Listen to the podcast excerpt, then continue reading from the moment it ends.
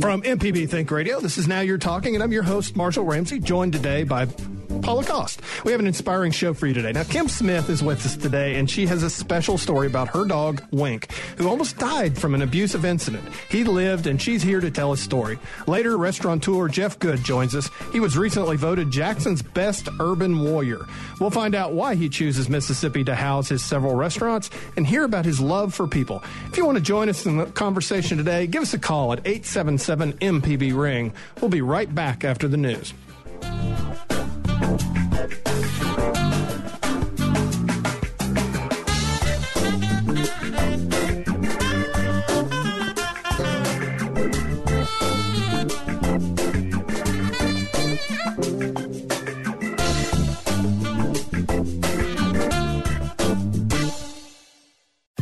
This is an MPB Think Radio podcast.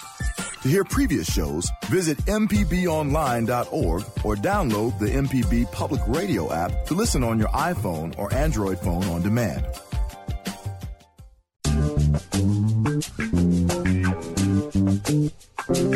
Good Monday morning. This is Now You're Talking on MPB Think Radio, and I'm your host, Marshall Ramsey. And we're joined today, of course, by a good friend, Paul Lacoste, friend of the show, and a very ancient and elderly Sharita. Wait, Well, you're I am 30. not. You're 30. You're ancient. Didn't- If I'm ancient, what are you, Marshall? uh, older than time. I'm older than dirt. Yeah, me and Moses went to school. He got kicked out for burning bushes. But yeah, no, I'm, Ah, I'm here. Good one. Thank you. I appreciate that. Uh, con- anyway, happy birthday. Thank you very day late. much. You had a big party. You were out too late. I was out very late. Uh, I was late for work uh, because I had a, a long night, but it was a great All right, celebration. now, now your boss now knows that. Jason yeah. now knows. I mean, I'm really honest. I'm in my 30s now. Might as well be honest. Yeah, really. I mean, you're, No you're more so lying. old, you're not going to be around much longer. So, you know. That's a cup of coffee we've been watching her drink all Oh morning. no, that's not coffee. That's much much stronger than coffee. What? It's Red Bull. Red Bull. Red Bull. See, I had a great party though. I'm. Music, comedy. I had about three different performers uh, on the music end, and I had about four comedians perform. So it was great. My family was there. My church members were there. Uh, I had a, a great time, So and I don't this- feel any different. Everybody's like, "How do you feel now?" I feel the same. Oh, wait, wait till forty. But did uh, Exactly. Yeah, then everything starts falling off. Did, seriously, did you rent out the Coliseum or where did you the convention No, center? there's this really cool place in the Metro Center Mall that they have renovated. It's called Next Level Entertainment. So it is awesome. Just on the outside looking in, you wouldn't know that it's in the Metro Center Mall, but that's where it was. They renovated it. It's a restaurant and uh, an event space. So they have about four or five different rooms. There's like a club area, a banquet area. It is crazy nice in there. So that's where we were. That is awesome. Yeah. that is awesome. I survived my roast. Yeah, how was the Do I- roast? Do you see any burn marks on me? Did you lose some friends? Uh, no, no. Actually, it was awesome. Some people brought some serious smackdown on me, and it was good. It Uh-huh. really was. I was just sitting there laughing the whole time. Even the governor showed up and was. Uh, he showed a bunch of cartoons of him basically killing me, which made me kind of a little bit worried.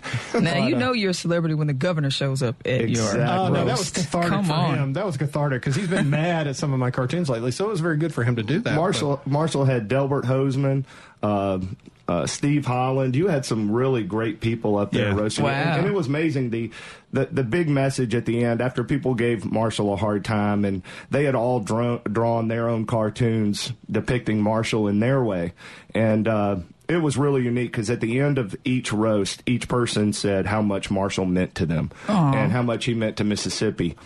So it was it was really a great time and uh, Well, for a t- great well go ahead and tell everybody, since you were one of the roasters, uh, what you said about me. And I, I'm still holding this against you now. I, I said that Marshall looked when I first trained him. He looked like the Stay Puft Marshall, Marshmallow Man, and that uh, he threw up for the first week. And that's what I was most sorry for for all the participants that had, had gone through that program, watching poor Marshall Ramsey throw up for, for a week. all Hell, lies. Marshall. They were all lies. They were lies, I tell you. So, and it was really funny because my kids were there, and of course my wife, and they were sitting right in front of the roasters. And Steve Holland gets up there and goes, "Nobody told me children were going to be here."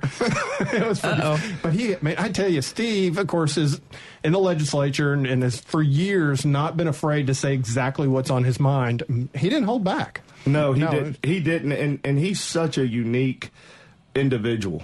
I mean, the things that come out of his mouth, You and, never know. and his you never know what's coming. No. But he did a fabulous job. That was great. It was so much fun, and just uh, to sit there and be able to you know, have people sit there and make fun of you with love. That's actually Yep. a Yeah, really, with really love is the with key. love. Yeah, no, I, s- I got up there. and My response first line was, "I've had worse said about me this week on Facebook," which is the truth. That's very interesting, Marshall. What, what do you think about that? Responding to to everything on Facebook Oh, because these people don't no. know you; they're called trolls. Yeah. So how how do you deal with that? Because to an extent, it's cyberbullying, and I know if we have to deal with it adults with with it as adults, I can't imagine how it is for teens who don't have the maturity to just let things roll off their back. So I have 45,000 followers on Twitter. I have probably about 30,000 people between my two Facebook accounts. I get to hear from a lot of people that I don't know.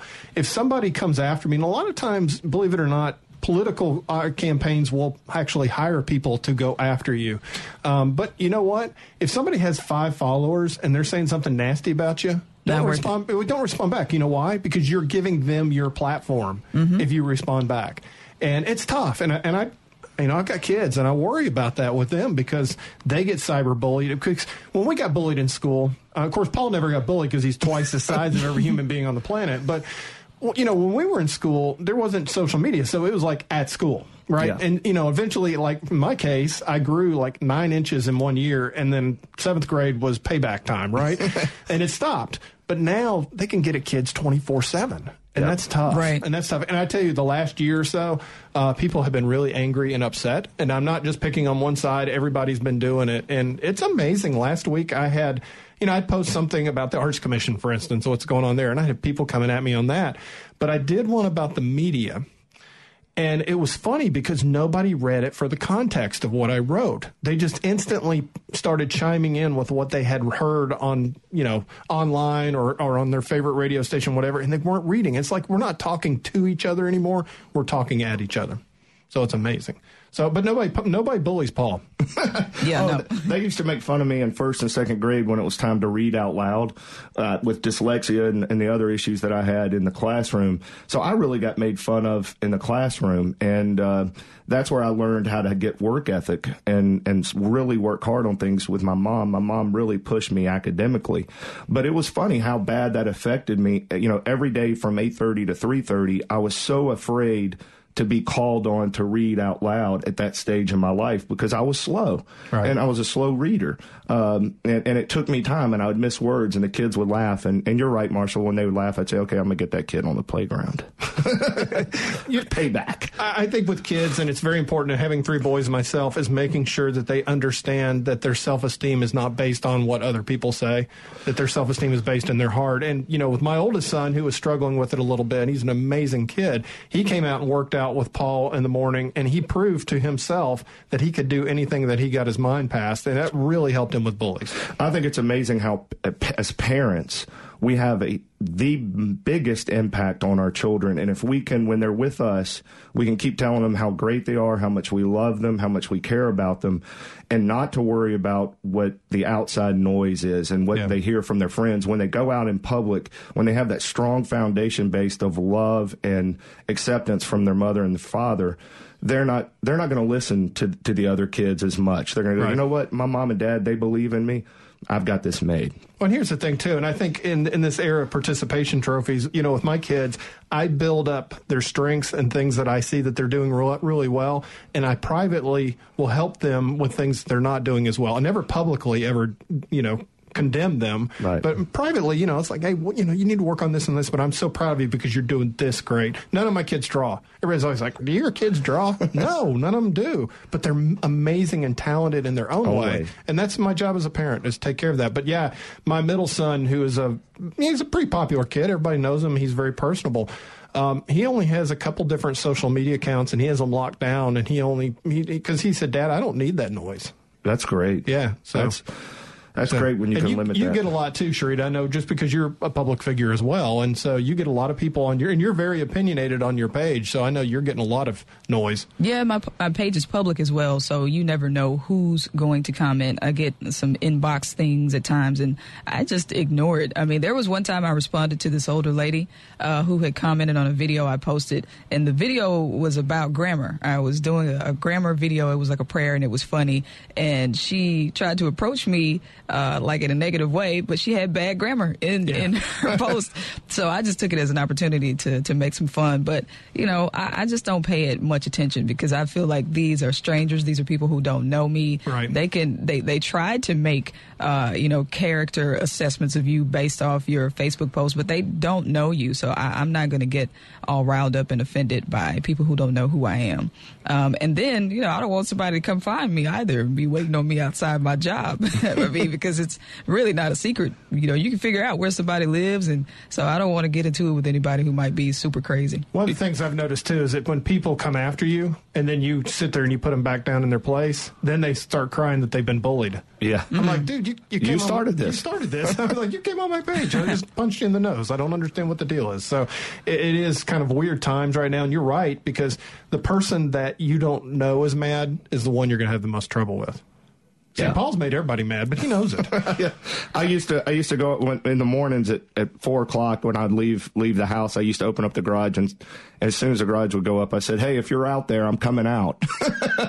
Because I always, you know, speaking of, you know, people know where you live, people know where you work, but mm-hmm. I don't worry about that as much as I used to in the early morning because I used to really make some people mad. But a lot of the Facebook posts or messages that I get are are are really neat because the people are asking me health tips or workout tips or you know different things. You know I, last week i had a, a lady who's in our program ask uh, you know when i'm doing cardio i'm, I'm must be doing something wrong. I feel like i can't breathe. I'm, I'm so tight and tense. And that's one of those things i was able to tell her hey relax when you run. Relax your face. Relax your hands. And it's uh it's so helpful to to to, to be able to respond to the people and use uh, social media in a positive way Very cool. Well, the, the guest of honor has just walked into the building. I noticed Awesome. Wink is here. Yeah, well, uh, we- we can take a quick break. We're going to take a quick break because y'all are going to love to meet Wink and just a fantastic dog story. And Kim Smith's here as well. This is Now You're Talking on MPB Think Radio.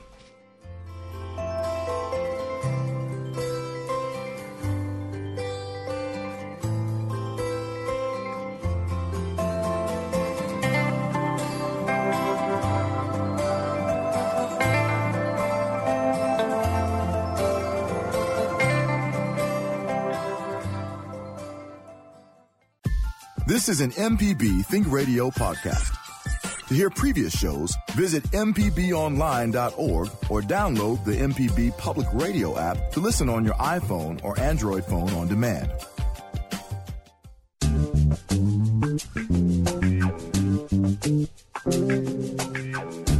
Welcome back. This is Now You're Talking with MPB Think Radio. I'm your host, Marshall Ramsey, and I'm joined today, of course, by Paul Lacoste.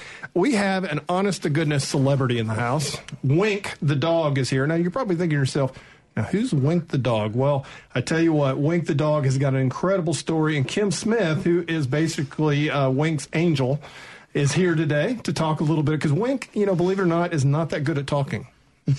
He's really not. He's not. He's really But he lets you know exactly how he feels. When he walked in, When he I had start- a smile on his he face. had a smile on his face and I started scratching right under his ear. And he, I, I had him. He was mine. He He's- wanted to jump right up in your lap. That's right. Not often do we get to have a dog celebrity in the in the studio. Awesome. So, Kent, welcome aboard. Um, Thank you. It's been quite a journey with Wink, to say the least. And so, you've got to tell the story because, I mean, number one, Wink literally came millimeters from dying. Yeah, he did. Yeah. Um, Wink's story is there's a lot to it, so I'll just kind of give you it in a nutshell. Um, we were ready for a second dog, and um, so I started looking around. I was looking on PetFinder.com. All moms know that at night, when everyone's gone to bed, that's when you have the most time. so right. I was messing around on PetFinder.com, and I wanted a, a dog that was kind of portable, and um, I loved terrier breeds. So when I typed in Jack Russell Terrier, several pictures down, there was a little dog without an eye, and beside his picture it said Wink, and under that it said special needs. And really, at that moment, I was sold. Um, I just kind of felt like I knew him. So um, it turned out once I contacted this little refuge down in Mobile, Alabama, that he had a very sad story, and um, he had received some sort of violent blow to the face, which caused him to lose an eye, um, also crushed his sinus passages. So he wasn't able to breathe through his nose. And he just, because this little refuge didn't have the money to cover these expenses, he remained this way. and um, he was eventually adopted out by a family. They. Um, it, it seems kind of couldn't deal with his circumstances and returned him Oh, wow. to the refuge. Wow. So that's that's when I found him, and um, anyway, he's just been a complete blessing to my family. And little did I know at that time when we adopted him, it took me about a month to convince my husband this was the thing to do. He's still wondering if this was the right thing to do. But um, but anyway, little did I know that about a year later, our um, medical expenses for him would nearly reach fifteen thousand dollars. Yeah, anybody with animals knows that sometimes vet bills can be a little astronomical. I know I had that with Banjo Yeah. with his diabetes. It kind of Absolutely. got very expensive, and but Yeah. yours were like really, really expensive for good it's reason. way on up there. It really is. Um, you know, and thank goodness because of the charity of others. Yes. Um, that we've been able to do this. It, from the very beginning, I convinced my husband that we would adopt him uh, on these terms yeah. that I would pay for it all. The unfortunate part of that is that I homeschool my two boys and I have no income of my own. um, so on a wing and a prayer, we adopted him, and um, Or a to- wink, a wink and a prayer. I guess on a wink say. and a prayer, yeah. Yeah. A friend always says, "Where there's a wink, there's a way," and she's right. That's she's right. definitely- Now Um, I've got to say a little bit about Wink here because you brought him a nice little mat and he was sitting down and everything, and I was scratching him and I stopped for a second and he got off his mat and walked back over to me. He's like, Yeah. "You're going to keep scratching me," so Yeah. I think Wink and I are going to be tight for the rest of I the show. I think so too. Yeah. I think so too. He knows a dog person when he sees one. Does he love your boys? He loves my boys. Now, the opposite, well, I won't say necessarily the opposite. I have a younger son who's nine. He wanted a German Shepherd. so he's a little disappointed that we have Wink. He tolerates him. Um, and then I have a 13 year old son, and they have just really bonded. Yeah. They're, they're best buddies. Yeah. Um, but my boys are great with him. Terriers really are incredible when it comes to stamina and will to live and fight. And Wink really does seem to have a, huge will to live. But the thing that cracked me up is you said that Wink got over a five foot fence. Now you Yeah. understand, Wink is not a big dog. Wink is 20 pounds. Yes. Um, he's not a very big dog. He he has kind of the look of my dog Skip, Yeah. maybe about that size, a little bit taller, maybe. And um, it's it's a funny story because we live in a small town, just like the movie My Dog Skip. And so the day that Wink got out um, was it reminded me of maybe a scene from that movie. But yeah, he he jumped a five foot fence and I chased him all over town. Actually, I didn't know where he was. I was looking for him all over town in pajamas. right. Um, and someone from the bank who knew me drove down to my house and said, I think I've seen your dog on the square. And we ended up finding him in a local um, surveyor's office. Oh wow. You know, one of the funny things I've noticed about uh, families that adopt dogs is how close the bond is when you adopt a dog. And, Yeah. I mean, th- between the families, the dog, I mean, they're just they're so connected. Have you seen that with your family?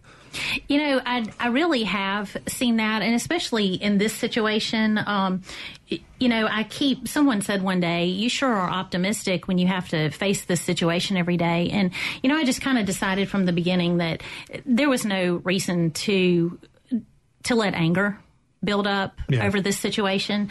Um, I really could just take that angle, anger and channel it for good, and th- and that's what I've tried to do.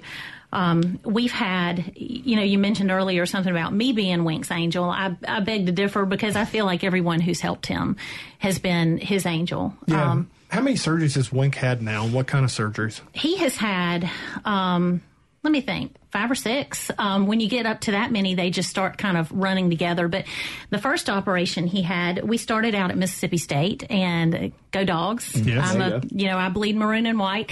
Um, but we found we had diagnostic testing done there and we found out that um, a&m has a department that's devoted to nasal stents, placing nasal stents. So eventually we transferred him over to A&M. He had a tissue removal surgery there. He had broken tissue and bone that had just fused together. They couldn't do anything with the side that has the bad eye. Yeah. But they removed tissue at that first surgery, put in a temporary stent. Second surgery was removing a temporary stent. Third surgery was placing a permanent stent. Um, we came home and he had dental surgery here at the Animal Emergency um, Center out on Lakeland. And because he had abscessed teeth and he was missing enamel on quite Yeah. a few of his teeth. went back to A&M for two more operations because we had a little tissue that's growing behind the stent. They removed that. So the plan from here is the stent's behaving beautifully. It works perfectly. The problem is there's just a little stricture Yeah. behind the stent, and we need to get rid of that. And the way that we're going to do that is by placing a second stent. So he's got one more surgery ahead of him. He has one, maybe two. Maybe two. Yeah. Maybe two. He's a pretty tough guy, though. He is sitting He- here right he now watching everybody that walks past. He's getting a lot of waves by people who walk by too. I know. He- He's like so wanting to sign autographs right there. definitely, Definitely. yeah. Tell, tell us about the the Wink Wish project. Okay, the Winks Wish project. Um, when when we first went to Mobile and we met Wink, it wasn't the best situation ever because I wanted to take him home, and my husband thought it was a bad idea. He knew from a previous dog how much the bills can can be, and so um, we ended up going home without him. And I still have a picture of myself that I would show no one. I only texted it to my sister the next day because my face was so swollen. I looked like a Oh. grapefruit Yeah. or so I, I just that's a funny analogy but but anyway i It just works. it works i had cried so much over this situation and um the winks wish project really started out of desperation for me to give this dog a better life Yeah. and um i just devoted it devoted myself to um, to making him better. So through Wink's Wish, I just kind of gave it a name, um, gave my project a name, and I have a PR background from Mississippi State, and so you know, I kind of did what I know. I gave it a name. I publicized it. Um, I called TV stations in, in Mobile. I told them about this little dog. And one of them picked up on the story Fox 10 did. They went and did a story on him and they filmed him at the refuge and then they filmed him the day that he was leaving to go to Mississippi State for diagnostic testing. So after that story aired, I had already opened up a GoFundMe account for him, and seven thousand dollars came into the GoFundMe account for that story. Yeah. A couple of funds at A and M have donated to Wink um, to the tune of about twenty three hundred dollars, and also um, I've. A lot of people may remember seeing me out at some little local festivals, um, flea markets, those sorts of things. I have sold hundreds of little plush dogs for five dollars a piece. They come with a cardboard dog house and an adoption certificate, and um, so my profit on that is not that great. All the money goes to Wink, but it sure has helped pay the bills. Definitely That's does. great. You know, Paul touched on something because rescue dogs are so incredibly grateful, and I know Wink is because he's very happy right now. As a matter of Oh, fact, he's very So- happy. Yeah, Yeah. so he's definitely happy. So you would say, you know, I know he's impacted your family's life, but how he's really impacted other people's lives too, hadn't he? Yeah, I I believe so. We've had um, three people, and I won't mention any names. Two of them I don't even know who have donated a thousand dollars to him. Wow. Um, you know, and those donations mean a lot to me, but the ten dollar donations mean a lot too. Yeah. um, it all comes together for the good. And so many people have reached out to us through this. And, you know, you see a lot of things that are presented in the news that are, that are so negative. Yeah. Um, and through this, I, I've just, I've honestly seen, excuse me, I've seen so much good in the world.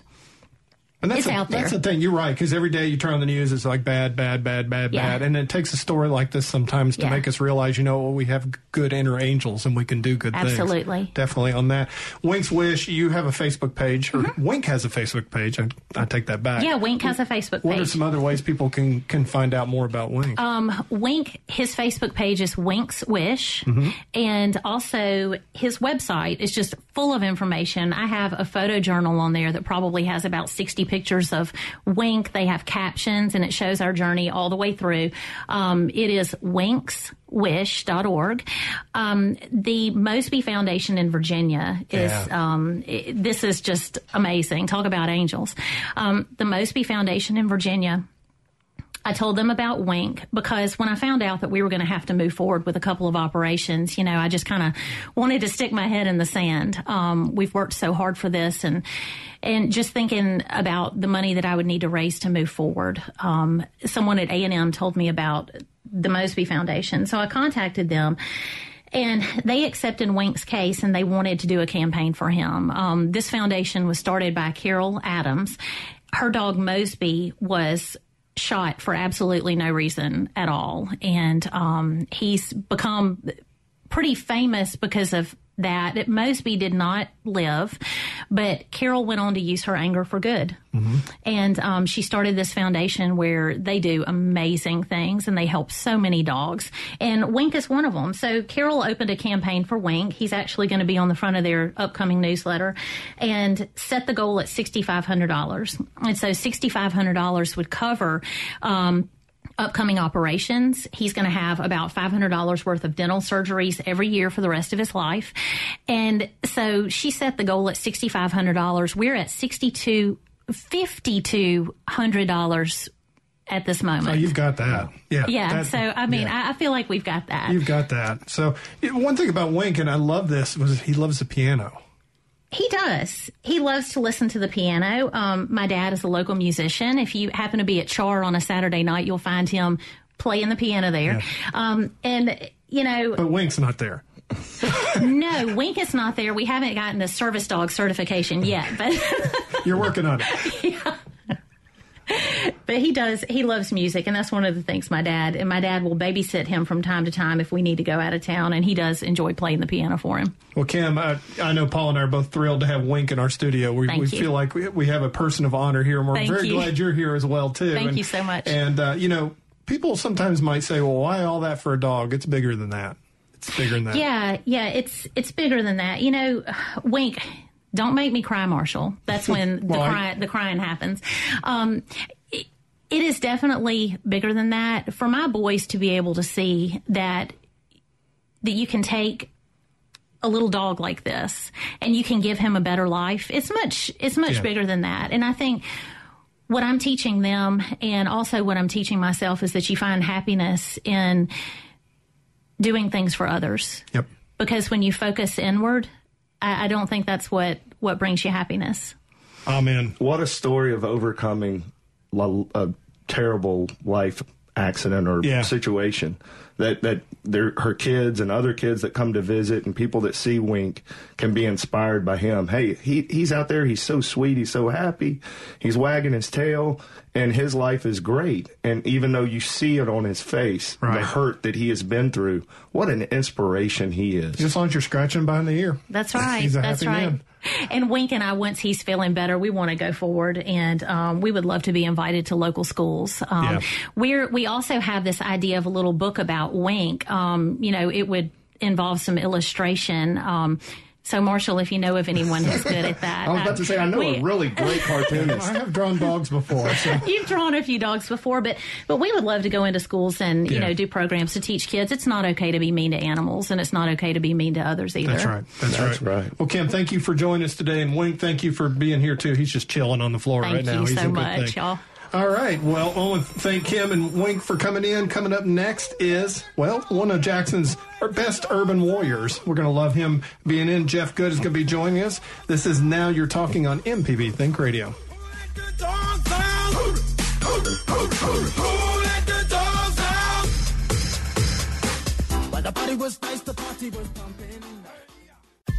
This is an MPB Think Radio podcast. To hear previous shows, visit MPBOnline.org or download the MPB Public Radio app to listen on your iPhone or Android phone on demand.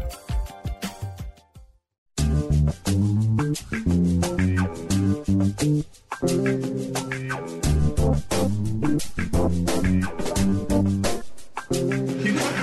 welcome back. This is Now You're Talking on MPB Think Radio. I want to thank again Kim Smith and Wink for joining us here in the studio. And I'm going to post a picture of Wink here in just a minute. You can find me on Instagram at Marshall Ramsey, on Twitter at Marshall Ramsey, on Facebook at Marshall Ramsey. You're getting the drill here.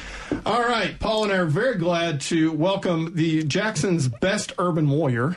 Just recently voted. I'm not quite sure what that means, but that sounds pretty darn awesome. Jeff Good is in the house, surviving a trip to New Orleans. I see you're back. Uh, how did the King Cake uh, Festival go? We uh, we decided to take our urban warriorism down to New Orleans and compete against uh, 30 different bakeries for the um, annual King Cake Festival in Champion Square. It was quite an ordeal. Quite a bit of king cake. thousands of people all having a day long party uh, eating king cake. And who got the baby? Uh, I, I hopefully nobody had a baby. Uh, No, I said got the baby. I didn't. well, it's uh, these are all the these are all samples, so we didn't we didn't shove a, a baby in every sample. So Oh, I think we're okay. But it was. I, I tell you, it is extraordinary to watch. Um, you know, culinary arts in general. It's always interesting to see people's um, different. Um, Ways that they represent something. So what, there was a king cake down there that was barbecue pork and um, um, and jelly, Holy uh, cow. uh, pepper jelly. Yeah. Uh, there was there was another one that was a um, a, a smoked sausage uh, uh, Really? king cake. Yeah, it was it was fascinating. But we just had a couple beers and said that sounds like a good idea. we were idea. so boring with our traditional, you know, Yeah. uh, almond pastry cream, but uh, we made a, we, we made a lot of friends, a lot of converts down there, uh, folks that, that put us on the map. So we're thankful. Well, I've I've watched enough um, Gordon Ramsay and Robert Irvine to know that running a restaurant is not terribly easy, but running one for a long time is darn near impossible. And you and, and your partner Jeff have done a great job over the years, staying not only open but like still expanding, and you've, you're still doing that. You're still expanding. Talk a little bit about the business, and I loved I love the story about how y'all got together and decided to do this. You're kind. Well, high school, Well, no, uh, high school best you friends. Well, you Yeah. are kind. High Okay. school best friends from uh, from Murrah High, Roll Blue. Uh, met in 1981 when I moved here from Salt Lake City, Utah, and uh, became fast friends. We graduated high school, moved on to college. Uh, he graduated college on time out in California. I took five years of LSAPs, but we won't talk about that. I was in the computer business. He was a chef in San Francisco, and and uh, I was um, um, there was a change in my company and um, a decision had to be made to find another job, and uh, I couldn't find something that, that really fit uh, fit my skill sets here. Uh, and I, I got a little frustrated one night, called him on the phone, and said, "I don't know what I'm going to do, Dan." And he said, uh, "You know, I'm a little frustrated in the restaurant I'm in, I'm in right now. It's my fourth restaurant. I'm not sure what I'm going to do." And from that moment, we made a decision to, to think about going into business together. Which which restaurant did y'all open first? Bravo was first. Bravo so that was was, first. our that was our Okay. vision. We we decided to swing for the bleachers, and it took two years. Uh, it was a, it was one of those things that we put a small business plan together, met with a bank, and talked about how to borrow money, and we, we quickly learned the truth of of uh, the amazing American free enterprise system, which is the best system so far in the world. But you can't borrow money if you don't, don't have, have money, money. can you, Paul? That's right. If you don't have money, the bank is not going to loan you money. So we had to fall into the idea of how to raise money. So we we did. Um, a series of tastings. I prospected 750 people face to face, fed 250 people in my house, 10 at a time, little dinner parties. People thought I was selling Amway because every Thursday we'd have all these folks in the house. And we got 44 people, just uh, amazing people that believed in us uh, back in 1993 to invest $10,000 apiece to make Bravo a reality. And we opened April 7 of 1994. And then the rest is history. It's uh, Yeah, it's da- really- daily, da- and I think that that that it's it's wonderful to see Paul. I have a, a tr- tremendous amount of admiration for for him, and even more for you for being in the 4 a.m. wake up club. Yeah. um, daily work is how you make a system work. Yes. So Yeah. whether it's your body or whether it's uh, whether it's a business, and we just you know daily do what we think is best for that day, working on a long term plan, and it's and, and we're just really fortunate to have great people. Jackson Free Press named you their best urban warrior. And one of the things I've always admired about you, I think you totally understand business in the sense that you know that if it's good for the community, it's going to be good for your business. And you're an activist. I mean, you're very busy. A lot of people say, oh, Jeff Good for mayor. But which I, I would think anybody would be insane to run for mayor, but you know, you you would have the qualifications. Just He could do it. He, He could, could do it. But I mean, you're You're you're out there and you're trying to make where we live a better place. Is that just something that you figured out early on, or is this just? So did- here I am. a- I'm a computer salesman. That was what my former career was. Who was losing his job, and then 44 people believed in me enough to set Right. me on a course of action. So if that isn't the George Bailey, you know, and I and I was I'm not from here. I don't have any family ties. So so you know that really kind of set up a narrative that I wanted to you know kind of honor with my life. And it took a long time to get out of just running the business daily, eight until two in the morning, seven days a week. That's the way it worked.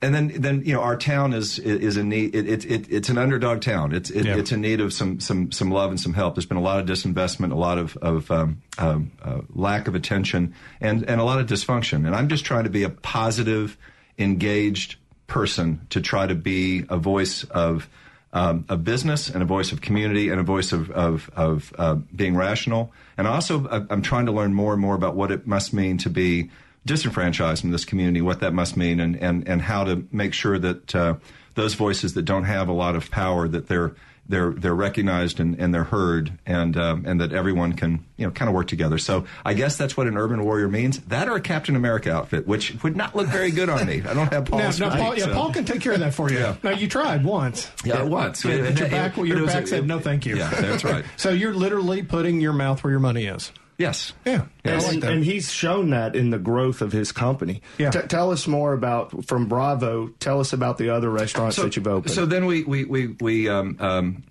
decided we wanted to do something to honor Dan's heritage. Uh, Dan's grandfather was a um, second generation baker. He was a, uh, owned a Jewish bakery in Trenton, New Jersey called the Blumenthal Bakery. It was located on Broad Street. He had that post-war, so 50s, 60s, 70s. and his name was Sal, And right? his name was his name was uh, Saul. Saul. Saul, So okay. that, that's uh, our problem Okay. with Sal & Mookie's is we caused that a little bit of of, of, of of confusion. So Saul Blumenthal and his wife Deborah ran a bakery and then two bakeries uh, in Trenton. And so when we decided to do a delicatessen, we named that Broad Street in honor of Saul. And he's the old man you see in the pictures at the at the restaurant. So big old we, smile. we wanted to do a bakery. We wanted to do you know like the king cake bit. bit. We wanted to do things that would would provide products that this town hasn't seen before: croissant, brioche, scones. Uh, sandwiches on focaccia bread, soup, salad, quiche, all those good things, the Paul Lacoste salad, all those things. So we did that in '98, and then um, um, I had kids. Uh, Carly and Alex, my twins, were probably eight in 2006, and we started talking about wanting to do one more thing. I wanted to do an ice cream place because it was really hard to get ice cream in Jackson without have, you know meeting people that are really mean at the Baskin Robbins. uh, so. Um, Wait, the phones are lighting up right now. I'm sorry. I'm sorry. We started talking about that, and and um, Dan said, "I really would like to do a pizza place. I'd like to do New York, New York pizza." So we put the two together: Sal & Mookie's New York Pizza and Ice Cream Joint. And Sal & Mookie's that count, comes from the Spike Lee movie Do the Right Thing. They're the Yeah. two main characters. Brooklyn Pizzeria storyline. We thought that'd be clever. So um, and then and then for Sal & Mookie's, we've been very fortunate that we've grown. We have a um, uh, license agreement, which is like a franchise. We started in Biloxi a year and a half ago. That's open and running, doing great, and now in the town of Livingston, up in Madison. So it's okay to be a Jackson advocate and still grow your business Right, because no you've doubt. got business needs to grow. And um, I'm really excited about the the the um, um, reception we're getting about the thing in Livingston. That I think the families out there are looking for a family option, and we're really excited about working with the team up there. So when, when you do licensing, and I know Paul's, you know, he's thought about spreading out into the world too. How do you make sure that you know whoever does your license, uh, picks up your license, keeps the same quality, keeps the same feeling? Because obviously that's part of your brand, and you want it to do well. Take a lot out on faith, um, Yeah. and and it's about the people that you work with. Um, And and Dan and I are not the best compliance officers, especially me. I'm a lousy manager. I'm momentum. I'm I'm engagement. I'm of the moment, but I am terrible with the checklist. Oh my gosh! So um, it's something we're having to learn. Yeah. And and then certainly it's it, we have faith in the folks that we're working with that they have best interest. And, and and the good thing is Dan's done a great job with recipes and standardization. So we've got we have got that piece down. So it's hard. I tell you the one thing that I love when you go to any of his restaurants, when you go to a, a Jeff or Dan restaurant, or you know, you go in there, you get great service. Thank you. And people are always so kind. Thank you. Uh, and you don't find that at a lot of Now, restaurants. some places they're actually angry. so, so here's this is hot off the press. Uh, we have a nightly email that goes out from the managers. They kind of recap the, the day's business and give some narrative. So yesterday, um, uh, Tara, who is running the Sunday shift at, at um, um, Bravo, got a call from a customer who left their credit card the night before at the airport, leaving, and highly anxious about not having her credit card. This is Sunday morning. We're trying to get ready for brunch, get open. Tara got in her car and drove it out to the airport. I've heard another story about one of his restaurants. I'm, I'm sure you know about it, but uh, Marshall, I don't know if you do. Uh, supposedly, somebody came and got an order to go, and the order wasn't exactly right, and the person had got all the way back home. One of Jeff's employees drove a whole nother entree all the way out to the person's house and delivered, hand delivered the correct entree. When have you ever heard of that happening? Whenever you get home from wherever and your to go order is wrong, you're you're just you're just there. You have to deal with it. And his service staff and his team of, of people, man, they, they follow through. You know, I think that's the number one rule here in Mississippi, but particularly most places that there's not six degrees of separation. There's two, and whenever you have stories like that, people you'd rather people be telling those kind of stories than some nightmare story that goes on too. And there's So- plenty of nightmare stories. Yes. And, and oftentimes those mistakes are our mistakes, so we have to make up for them. Yeah. people complain, uh, kind of closing up on business, people complain, business folks all the time about you can't do business with the people that are in our community. They're just not, you know, engaged enough. They're not smart enough. They're not motivated enough. Right. Constant daily pressure, training, right? Just mm-hmm. continue. And, and, and, and what I really try to do is, is, um, um, there's a there's a joke that goes around. Um, uh, what would JG do? So that's one of those bracelets. WWJG.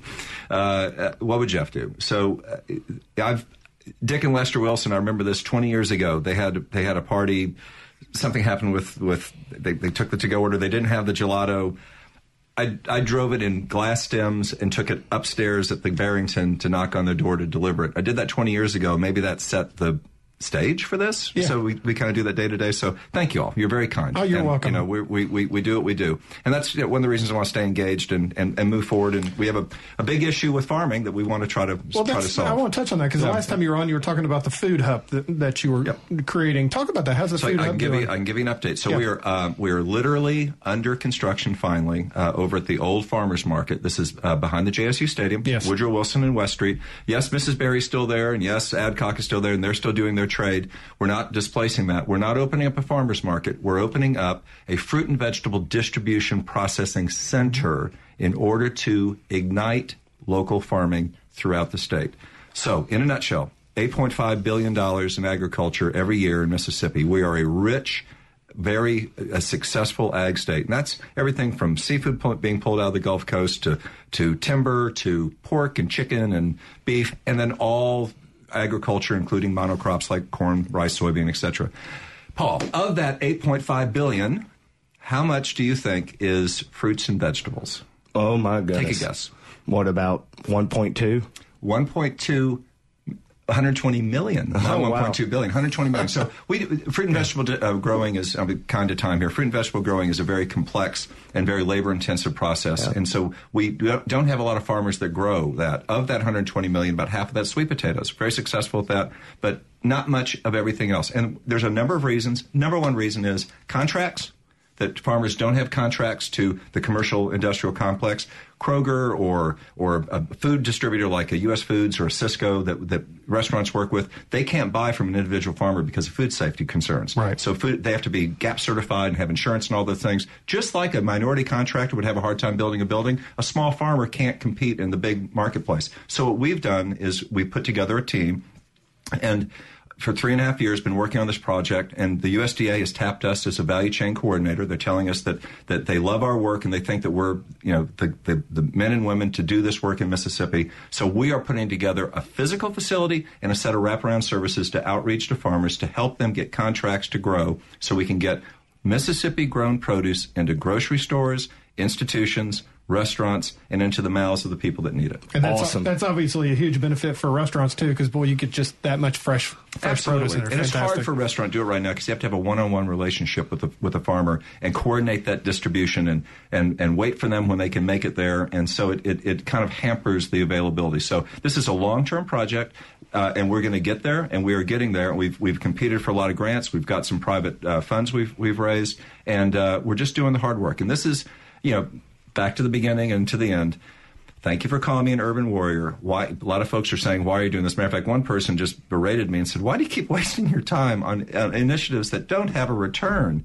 And to me, what a return! Right to be able to yeah. perhaps change the narrative of Mississippi by imagine a, the Delta, where in every small town, maybe four or five families returned to the land and started growing for profit and made a middle class income where there was no opportunity and what that would mean socially, socially, economically, um, um, motivationally, what the, what what the, what happened to the state.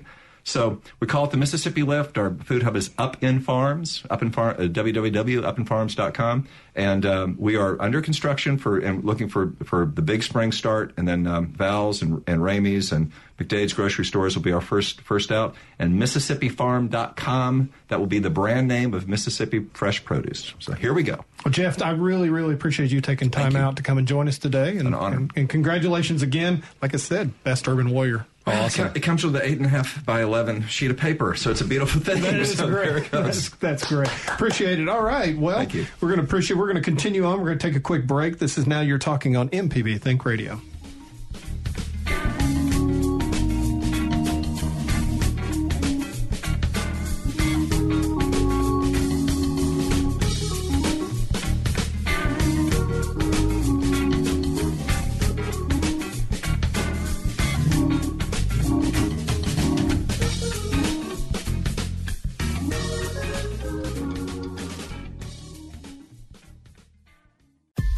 This is an MPB Think Radio podcast. To hear previous shows, visit MPBOnline.org or download the MPB Public Radio app to listen on your iPhone or Android phone on demand.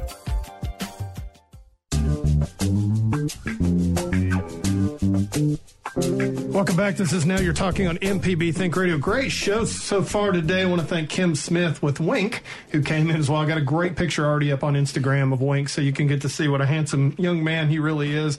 And of course, I want to thank Jeff Good, too. And I think Jeff Good really touched on something that, you know, we have a thought of the day kind of deal that we do at the end of the show. And I said, you know, as he was walking out the door, I said, you know, if you don't do anything, you're going to pretty much reap what you sow. And. Jeff and Robert St. John both are two restaurateurs in the state of Mississippi that both have done an awful lot outside of just the basics, you know, making sure that food gets served to customers deal to make their community better. Like right now, Robert with Extra Table has fed a lot of people down in Hattiesburg after the tornado, for instance. And, it's amazing. And what Jeff is doing and what he's doing to help not only get good, fresh food into Mississippi, and it's amazing because we don't think about it. You drive through the Delta, and you that's the richest soil in the world, and yet a lot of it's cotton, you know, or soybean, or yep. you know, so or corn for ethanol. It's not corn to eat. So, I mean, here in Mississippi, we have great soil, and this is just a great opportunity that Jeff is being able, able to make a difference. And and my thought on the day truly is get out of your comfort zone. If you see a need, go out there and make it happen, and make make you know, because why complain about it? You can sit on Facebook all day and complain about the world, but if you actually get out of your recliner, because I think a comfort zone is more dangerous than a blasting zone. Oh yeah, really you, is. You can just become very comfortable sh- sheltering and isolating yourself. Uh, I had a I heard a great story this weekend from my friend Cord Robinson. Um, he he's in acute care, uh, dealing with patients with cancer as a physical therapist, and he said he went in to, to meet with one of his patients, and the patient said, you know, he said, here, you know, we're going to work on these things today, and we're going to help. You know, we want to start getting you where you can get from your bed to the wheelchair. And um, the patient said, Why does it matter? I'm only going to be alive for another three months. Wow. And Cord's quote to her, and I just loved Cord's quote back to her, and I wrote it down. I'm going to share it with the team tomorrow. I wanted to share it with everyone today. One day at a time, we don't know the future. Let's see what we can do today. Yeah. Cord Robinson, from a physical therapist trying to motivate his patient uh, to, to see past the things that have been limiting them. And that's the same thing with Wink, same thing with Jeff Good, same thing with all of us. We have to overcome the obstacles that life throws at us. And what are some of the choices we made in the past? So if you start making great choices now in the present, guess what? You're going to have a better future. That's just all, that's all it is to it. But you know, you think about it. Kim Smith didn't have to rescue that dog. She nope. didn't have to raise money and pay all this money for surgeries because a lot of people say, well, it's just a dog. No, it's bigger than that. It is basically humanity. And if you can sit there and show your children that a dog's life matters, those children, and I did that with Banjo. You know, yeah. when I had Banjo for four and a half years, we gave them insulin shots twice a day. They gave me a choice. They said, well, you can either put them down or you can give them insulin. And I sat there and looked at my kids thinking, you know, I don't want them to put me down someday when I, something happens to me. Right. I want to teach them that, you know, maybe a life is worth a life. And so that makes a big difference. No doubt, man. And uh, what a great, what a great show today that we had, and uh, what inspirational stories from Kim and Jeff, and, and both of them leading by example in our communities. We're going to do this again next week. How about that? Awesome. All right, sounds great. And I tell you what, uh, I want to thank you for listening as well. I get to interview Dr. Rod Paige this afternoon for conversation. So that's an upcoming episode. So that's going to be a lot of fun too. All right. Well, coming up next is Southern Remedy. I want to thank Sharita for producing this amazing show and for making it to 30 because I didn't think she was going to make it, but she did. She did. She's great. of course, this is a production of Mississippi Public Broadcasting and uh, really appreciate you listening. We'll be back next week. Thanks.